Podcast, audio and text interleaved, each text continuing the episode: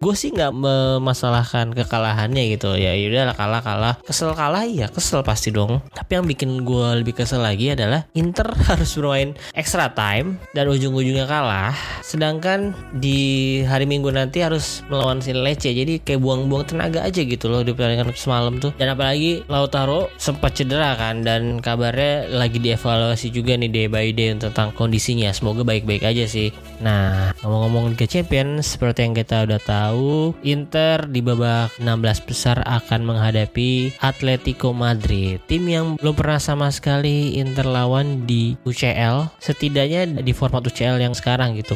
Sejauh ini dia belum kalah ya 4 kali menang dua kali seri dan bahkan golnya itu lumayan 17 gol. Itu adalah untuk musim ini tim tersubur di fase grup 17 gol dan kebobolan baru 6 gol jadi gol difference 11 gol gitu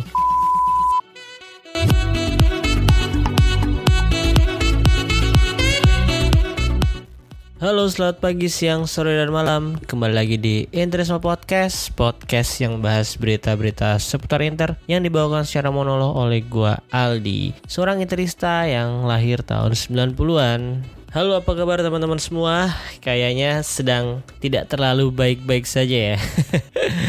Karena kemarin Inter baru saja gugur dari Coppa Italia di babak 16 besar. Di pertandingan pertama langsung kalah gugur kena upset tapi dari tim yang memang performanya lagi bagus di musim ini yaitu Bolonya ya. Di Serie A singet gue dia baru kalah dua kali sama Milan dan sama Fiorentina. Bahkan lawan Roma bisa menang. Menang juga lawan Lazio terus bisa nahan imbang Juve. Jadi memang ya lagi oke okay performanya tim asuhan Thiago Motta sejauh ini. Dan kalau kita lihat pertandingannya sebenarnya ya sebenarnya Inter walaupun bermain dengan pemain rotasi cukup mendominasi pertandingan apalagi di babak pertama gitu. Dan kalau kita lihat dari line up Bolonya juga sebenarnya mereka nggak nggak full tim full tim banget. Orsolini nggak ada di starting eleven bahkan di cadangan. Gue nggak tahu lagi cedera atau gimana. Louis Ferguson ada di cadangan tapi nggak dimainin sama sekali. Joshua Zirkzee baru dimainin babak kedua Ndoye juga. Dan dia mainin Salamaker sama Giovanni Fabian pemain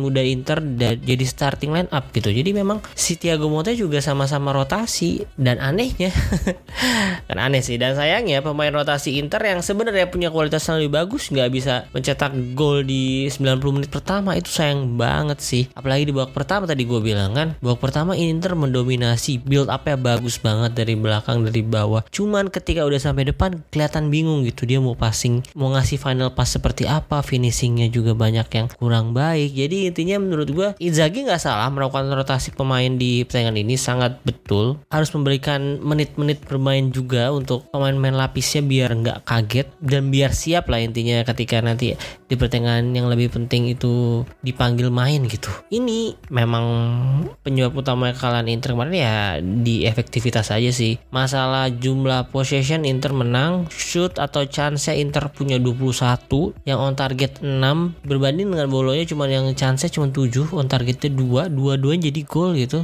Ini ya gue mau mendiskreditkan Audero juga sih cuman memang ya dua dua shoot dua gol terus dia main di Benfica kemarin juga kebobolan 3 gol. Jadi sejauh ini main dua kali udah kebobolan 5 gol gitu.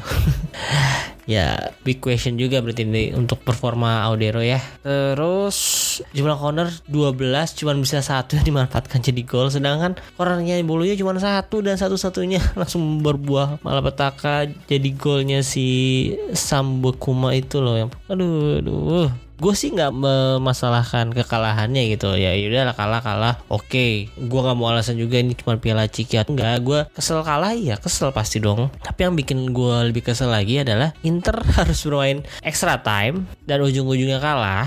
Sedangkan di hari Minggu nanti harus melawan si Lecce. Jadi kayak buang-buang tenaga aja gitu loh di pertandingan semalam tuh. Dan apalagi Lautaro sempat cedera kan. Dan kabarnya lagi dievaluasi juga nih day by day tentang kondisinya. Semoga baik baik-baik aja sih. Tadi ada beberapa media juga udah memberitahukan ya cuman cedera ringan lah. Kemungkinan masih bisa main ketika lawan Lecce. Tapi kan ini berarti udah kalah tapi masih tertimpa tangga juga gitu ibarat ya. Mungkin hal baik yang bisa diambil di pertandingan ini cuman akhirnya Carlos Augusto mencetak gol. Carlos Augusto adalah top skor Monza musim lalu ya 6 gol kalau nggak salah 6 gol 6 assist di Serie A. Musim ini belum mencetakkan gol baru assist kalau nggak salah. Ya semoga dengan golnya ini semakin menaikkan kepercayaan diri dia ya. Dan hal baik yang dilakukan Inzaghi ya melakukan rotasi. Dengan memainkan untuk lini tengah mungkin ya ketiga-tiganya pemain rotasi semua. Striker satu rotasi untuk back. Memang karena nggak ada nggak ada backup sementara ya. Ya tetap Acerbi Basodi main kiper rotasi wingback rotasi kalau kalau Sagusto Darmian Davris juga masih cedera soalnya ya. Tapi ya ujung-ujungnya tetap main lagi pemain-pemain utama karena di 90 menit pertama nggak bisa mencetakkan gol sama sekali. Lautaro gagal penalti. Aduh, Lautaro penaltinya masuk aja itu wah langsung nyaman lah Inter sengaja mainnya tuh. Ini ujungnya Marcus Thuram, Mkhitaryan, Barella sampai Pavard dan Di Marco main juga. Pavard uh, BTW akhirnya balik ya, udah bisa main lagi. Selam uh, alhamdulillah juga semoga nggak cedera lagi. Kemarin juga nggak terlalu banyak juga sih menit bermainnya. Terus Oh Klasen, Klasen yang lagi-lagi ketika lawan Benfica dia gue lihat belum bisa link up dengan yang lainnya di pertandingan ini. Di pertandingan ini pun masih belum terlalu ya. Gue nggak tahu masalah utamanya memang karena minute playnya sangat minim atau memang nggak cocok nih dengan teammate atau dengan strategi Inzaghi ini harus segera dipecahkan nih masalahnya Klasen juga ya. Karena profilnya bagus sih sebagai pemain Ajax ya dia uh, cukup vital lah ketika di masa prime-nya untuk Ajax dan ya waktu Ajax masuk semifinal Liga Champions juga cukup oke okay gitu. Dan kenapa gue bilang merotasi pemain adalah hal yang positif? Jadi ini adalah langkah yang tepat sih untuk Inter Inzaghi. Jadi gue tahu dua musim ke belakang Inter selalu ya menang lah menang Copa. Tapi menang Copanya itu juga dengan cara yang hmm bukan tidak baik sih cuman ya cara yang mungkin tim lain tim besar lain juga bisa gitu kalau pengen serius di Copa. Karena gue lihat ya Inter dua tahun kemarin sangat seriusin Copa gitu jarang banget pakai pemain rotasi bahkan. Handanovic aja selalu main. Ya nggak selalu sih cuman Handanovic aja main di pertandingan 16 besar quarter final itu masih main sebagai kiper utama gitu. Padahal kan Inter juga punya kiper cadangan waktu itu ada Padeli, Radu dan ya kelihatan banget loh kalau kalau musim kemarin tuh mm, seriusin Coppa Italianya pengen juara dengan tidak banyak rotasi pemain gitu ya. Di musim ini ya Inter sudah melakukan langkah yang tepat pakai main rotasi dan sebenarnya dengan rotasi pun sebenarnya masih bisa menang gitu. Dan ya mungkin mungkin memang sekarang fokusnya udah udah lebih ke Serie A dan Eropa, Liga Champion gitu ya. Ini untuk Coppa nggak terlalu di ngototin sih bagus sih maksudnya baik sih. Jadi Inter udah punya prioritasnya dan Inter pede berarti maksudnya Inzaghi pede dengan skuadnya sekarang dan pede kalau dia seriusin di Serie A bisa bisa dapat Scudetto musim ini. Nah kalau gue lihat tim-tim lainnya ya, bahkan even Milan gitu, Milan juga sering merotasi pemainnya di Coppa padahal kan dia juga butuh trofi. Juventus apalagi yang dua musim, tiga musim terakhir yang nggak dapet trofi ya, dia juga menganggap Coppa juga ya udahlah gue harus rotasi gue lebih seriusin di Serie A nya dan gue juga harus ngasih menit bermain ke pemain-pemain yang jarang main gitu Seingat gue jarang banget si Juventus kalau di Copa mainin kiper itu Sesni pasti rotasi pakai Perin. Eh udah udah pos-posnya masing-masing lah. Kalau yang di Copa yang main ini ini ini di Serie A atau mendingan UCL Serie A gitu yang main main squad utama. Jadi hal bagus yang gue maksud adalah Inter udah punya prioritas di musim ini gitu tapi memang hal atau minusnya Inter gugur dari Coppa Italia adalah Inter nggak udah nggak punya tempat lagi untuk memainkan pemain-pemain pelapis ya gitu. Sih ya seharusnya kan memang Coppa tempat pemain pelapis main banyak main lah. Ya Sensi, Fratesi. Ya Fratesi udah layak jadi starter sih sebenarnya. Ya tadi Aslani sama Klasen dan gugur di Copa mereka atau Inzaghi ini harus punya cara untuk memberikan menit bermain yang banyak kepada mereka. Maksudnya nggak cuma main 15 atau 20 menit doang gitu. Memasang-masangkannya juga udah harus benar-benar dipikirin karena udah lebih dikit kan jumlah pertandingannya. Maksudnya jangan kayak Aslani harus mainnya sama si Fratesi dan Klasen mulu gitu. Bisa kadang-kadang Aslani main di belakang Barella sama Mkhitaryan atau di belakang Barella sama Fratesi biar kayak mau siapa pun nanti pasangannya mereka udah udah punya chemistry yang baik gitu. Sejauh ini kan yang yang lebih sering kan Calhanoglu, Barella, Mkhitaryan giliran satu ditarik chemistry-nya agak berkurang gitu. Jadi ini Zagi harus sering memasukkan satu atau dua pemain rotasi di starting line up sih menurut gue. Play kalau ketika melawan tim-tim yang levelnya di bawah Inter secara garis besar atau secara kualitas gitu. ya semoga aja ya dengan gugurnya di Copa Inter bisa lebih fokus di Serie A untuk mendapatkan Scudetto karena peluangnya sangat besar. Melihat performa Inter di Serie A dan tim-tim lain sejauh ini ya. Dan juga ya insya Allah bisa melangkah jauh lagi di Liga Champion. Nah Ngomong-ngomong Liga Champions, seperti yang kita udah tahu, Inter di babak 16 besar akan menghadapi Atletico Madrid. Tim yang belum pernah sama sekali Inter lawan di UCL, di Champions League ya. Setidaknya di format UCL yang sekarang gitu. Kalau sebelum format UCL yang sekarang gue nggak tahu pernah atau enggak karena datanya gue cari belum dapet? Di pertandingan resmi sejauh ini Inter hanya bertemu satu kali di era modern ini ya di final UEFA Super Cup. Setelah Inter treble kan main Super Cup tuh. Jadi satu-satunya trofi yang belum pernah Inter dapatkan yaitu adalah ya Super Cup itu. Karena di pertandingan itu Inter kalah 0-2 aduh itu gue kesel juga sih. Ini pelatihnya udah Benitez soalnya dan ah kacau lah Benitez emang. Langsung drastis gitu penurunannya. Padahal squad 90% sama. Belum banyak yang berubah masih nama-nama treble heroes tuh masih ada. Nih kalau gue baca starting line apa ya? Julio Cesar Lucio Samuel kanan Maicon kiri Cifu tengahnya Cambiaso Zanetti Stankovic depan di belakang striker ada Eto sama Sneijder depannya Milito. Sama ini. Treble winner semua. Ini terus cadangannya masih ada Goran Pandev Cordoba Materazzi Coutinho masih di masih di Inter terus ada Jonathan Biabiani juga. Ah jadi sayang banget itu loh satu-satunya. Sejauh ini sih satu-satunya kesempatan untuk menang UEFA Super Cup gitu. Tapi emang Atletico Madrid kala itu juga lagi oke. Okay. ini kayaknya dia tuh sebagus yang sekarang. Nah ini mungkin titik baliknya tuh di di sini gitu. Wah main-mainnya juga masih bagus-bagus sih. Kipernya David De Gea depannya duet Aguero sama Diego Forlan. Terus gelandangnya ada Jose Antonio Reyes yang cetak gol di pertandingan itu. Terus Raul Garcia kirinya si Mau Sabrosa defensive midfielder Paul Asuncao untuk back Diego Godin lagi di situ. Ini mungkin ya sebelum usia prime-nya lah ya. Maksudnya hampir-hampir prime-nya. Terus ada Tomac Ustvalusi juga back asal uh, Ceko yang namanya cukup gue inget tapi entah kenapa karena apanya ya? Karena permainannya atau emang karena namanya unik aja gitu. Oh iya dan satu lagi di cadangannya mereka punya Diego Costa waktu itu. Masih muda Diego Costanya. Hmm, nah itulah satu-satunya pertandingan ketemu Atletico selain itu ya paling ketemu di ICC doang waktu itu kan. Tandingan tidak resmi persahabatan atau ya preseason lah. Inter menang 0-1 gol cetak oleh Lautaro Martinez tendangan gunting ya dan akrobatik umpan kalau nggak salah dari Asamoah crossingnya Samoa early cross gitu. Dan itu oblak kipernya jadi ya kalau dari head to head satu sama sih. Inter menang satu kalah satu. Cuman ya ini Atletico masih lumayan ngeri sih. Memang nggak sebagus ketika dia masuk final UCL dua musim berturut-turut eh aku lupa deh dua musim berturut atau seling satu musim gitu ya. Maksudnya nggak sebagus nggak sebagus era itu. Cuman masih pemain-pemain yang dia punya masih top kelas lah menurut gua. Masih ada Griezmann terus Morata yang udah yang mulai balik lagi ke performa bagus gitu.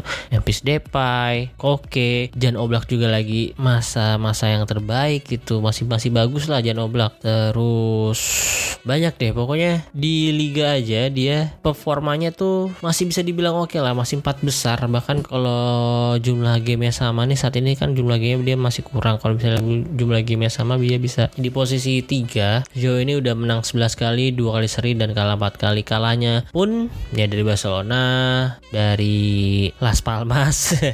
Enggak sih Las Palmas harus tim kecil. Tapi kalau untuk derby dia lawan Madrid menang 3-1 bro. Merota 2 gol Griezmann 1 gol derby Madrid menang 3-1 pertemuan pertama ya. Jadi memang masih menyeramkan tapi kalau kita lihat dari performanya dengan 4 kali kalah juga masih under uh, bukan underperform sih. Ya belum nggak st stabil aja musim ini. Nah tapi di UCL wah sejauh ini dia belum kalah ya empat kali menang dua kali seri dan bahkan golnya itu lumayan 17 gol. Itu adalah uh, musim ini ya. Untuk musim ini tim tersubur di fase grup 17 gol. Dan kebobolan baru 6 gol jadi gol difference 11 gol gitu. Melawan Celtic menang 6-0 Beuh, Celtic juga lumayan oke okay lah.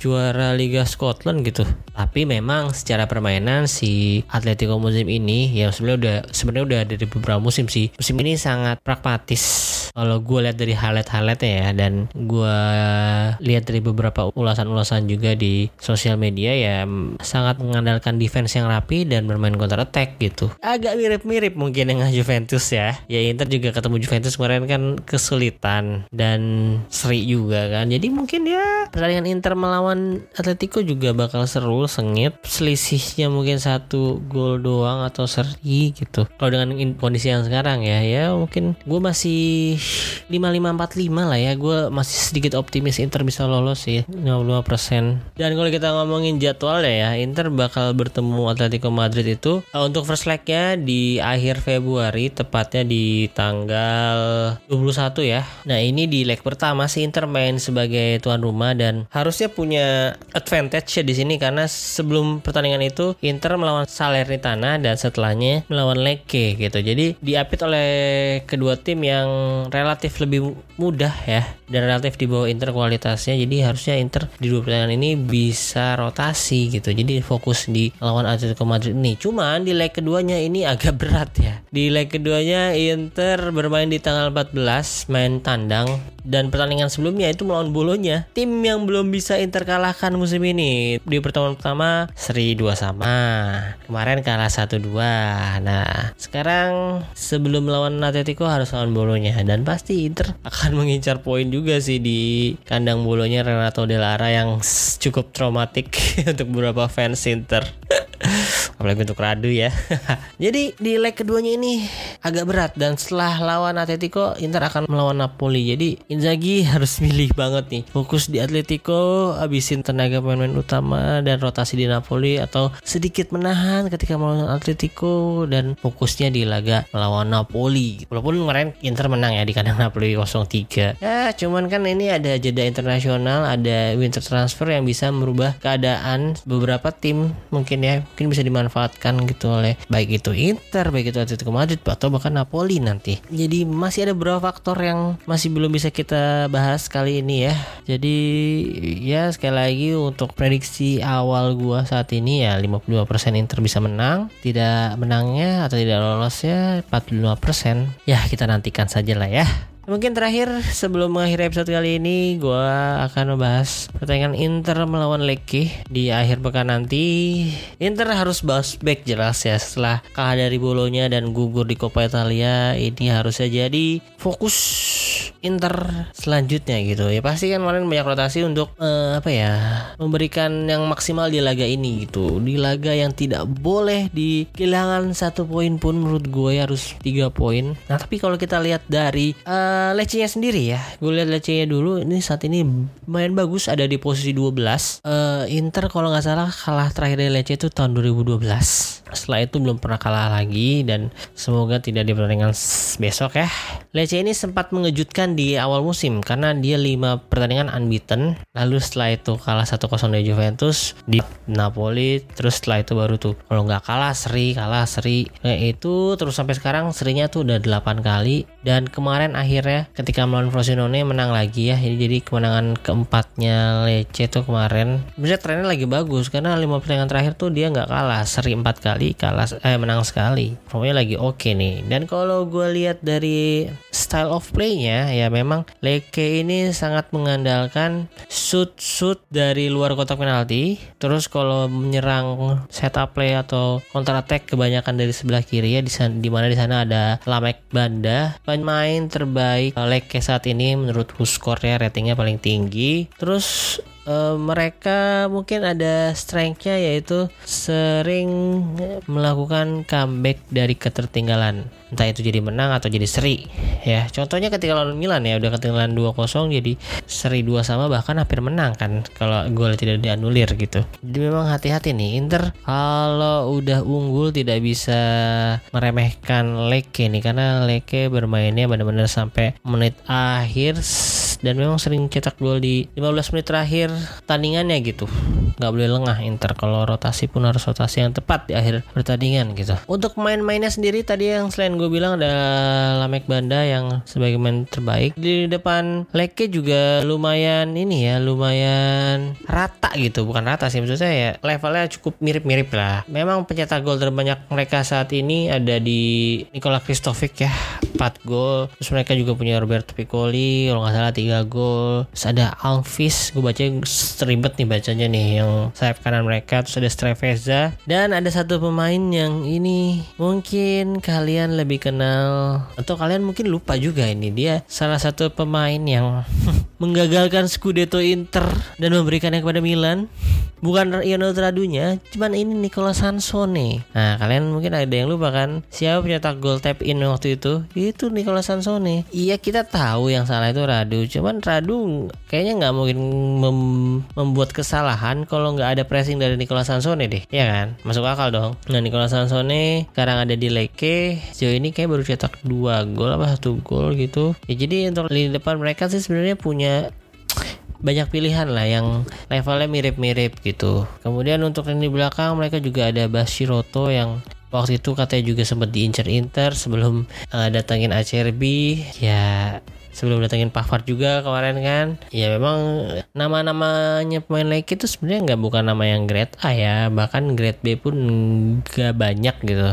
Ya grade B min lah B min ke C gitu. Tapi apa yang ditunjukkan sampai saat ini sih cukup baik ya kalau kita lihat dari ya statistik dan poin mereka saat ini gitu Oh iya mereka juga punya kiper Vladimir Falcon ya kiper cukup berpengalaman juga lama di Sampdoria. Cukup oke okay juga penampilannya sejauh ini walaupun udah kebobolan 21 gol. Ini satu eh, salah satu main yang selalu main di pertandingan Leke sampai Giorata 16 kemarin selain si Pung Racik ya. Jadi cukup berpengalaman lah ini si Falcon ini kalau gue prediksi sendiri sih pertandingannya akan seperti melawan Udinese gitu. Akan alot, Inter akan kesulitan mencari celah untuk cetak gol. Tapi setelah cetak gol pertama, uh, pertahanan Leke mulai terbuka karena mereka udah berani uh, naik menyerang gitu. Karena pasti di awal-awal mereka cuma incer, incer seri doang, melakukan serangan balik, shoot dari luar kotak penalti Ya, prediksi gue sih mungkin gol pertama Inter baru babak kedua dan mungkin dari set piece, dari corner atau dari free kick gitu. Atau bahkan atau bahkan bisa dari penalti lagi. dan akan celah nol ketika lawan Indonesia kan juga gitu soalnya. Ya, intinya sih mau dari mana pun uh, gue pengennya sih Inter menang clean sheet lagi. Cuman kalau kita lihat dari Strange mereka yang kadang-kadang suka cetak gol di menit akhir. Gue ragu deh.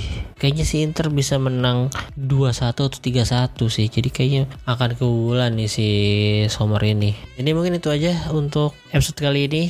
Terima kasih untuk teman-teman yang sudah mendengarkan. Oh ada satu lagi, semoga Lautaro Martinez nggak kenapa-napa ya. Tapi gue juga nggak mau uh, Inzaghi langsung memaksakan Lautaro Martinez main full lagi, main full lagi di pertandingan ini, main full di pertandingan ini ya. Yang nggak apa dari bangku cadangan dulu datangnya mungkin di awal si Turam dengan Arnautovic dulu ya. Ini ya memang sedikit darurat sih menurut gue si posisi depan Inter saat ini karena di Serie A si Arnautovic sama Sanchez tuh belum mencetakkan satu gol sama sekali. Hmm, jadi ya bursa transfer nanti sih winter transfer gua harap sih posisi striker yang lumayan pengalaman dan punya insting cetak gol yang bagus juga nih. Karena bahaya banget kalau salah satu dari Lautaro Martinez atau Turam nggak bisa main karena cedera bisa mandek gol gitu. Ya semoga enggak ya.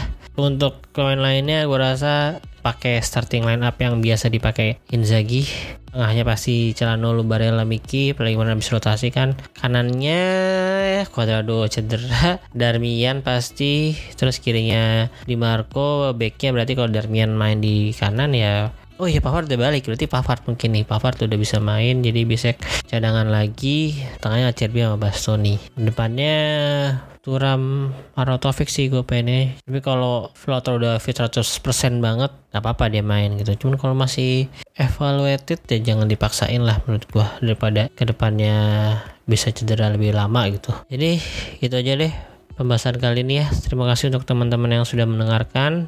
Kalian boleh kasih saran masukan lewat akun sosial media gua kalau di Twitter ada di Interisme Media kalau di Instagram ada di Interisme Podcast boleh kasih saran lewat DM atau langsung di kolom reply bebas dan jangan lupa juga untuk subscribe atau follow akun Spotify, Noise atau di mana pun kalian mendengarkan. Nyalain loncengnya biar kalian gak ketinggalan tiap ada episode baru. Sekali lagi terima kasih. Adi Fiderci, Forza Inter.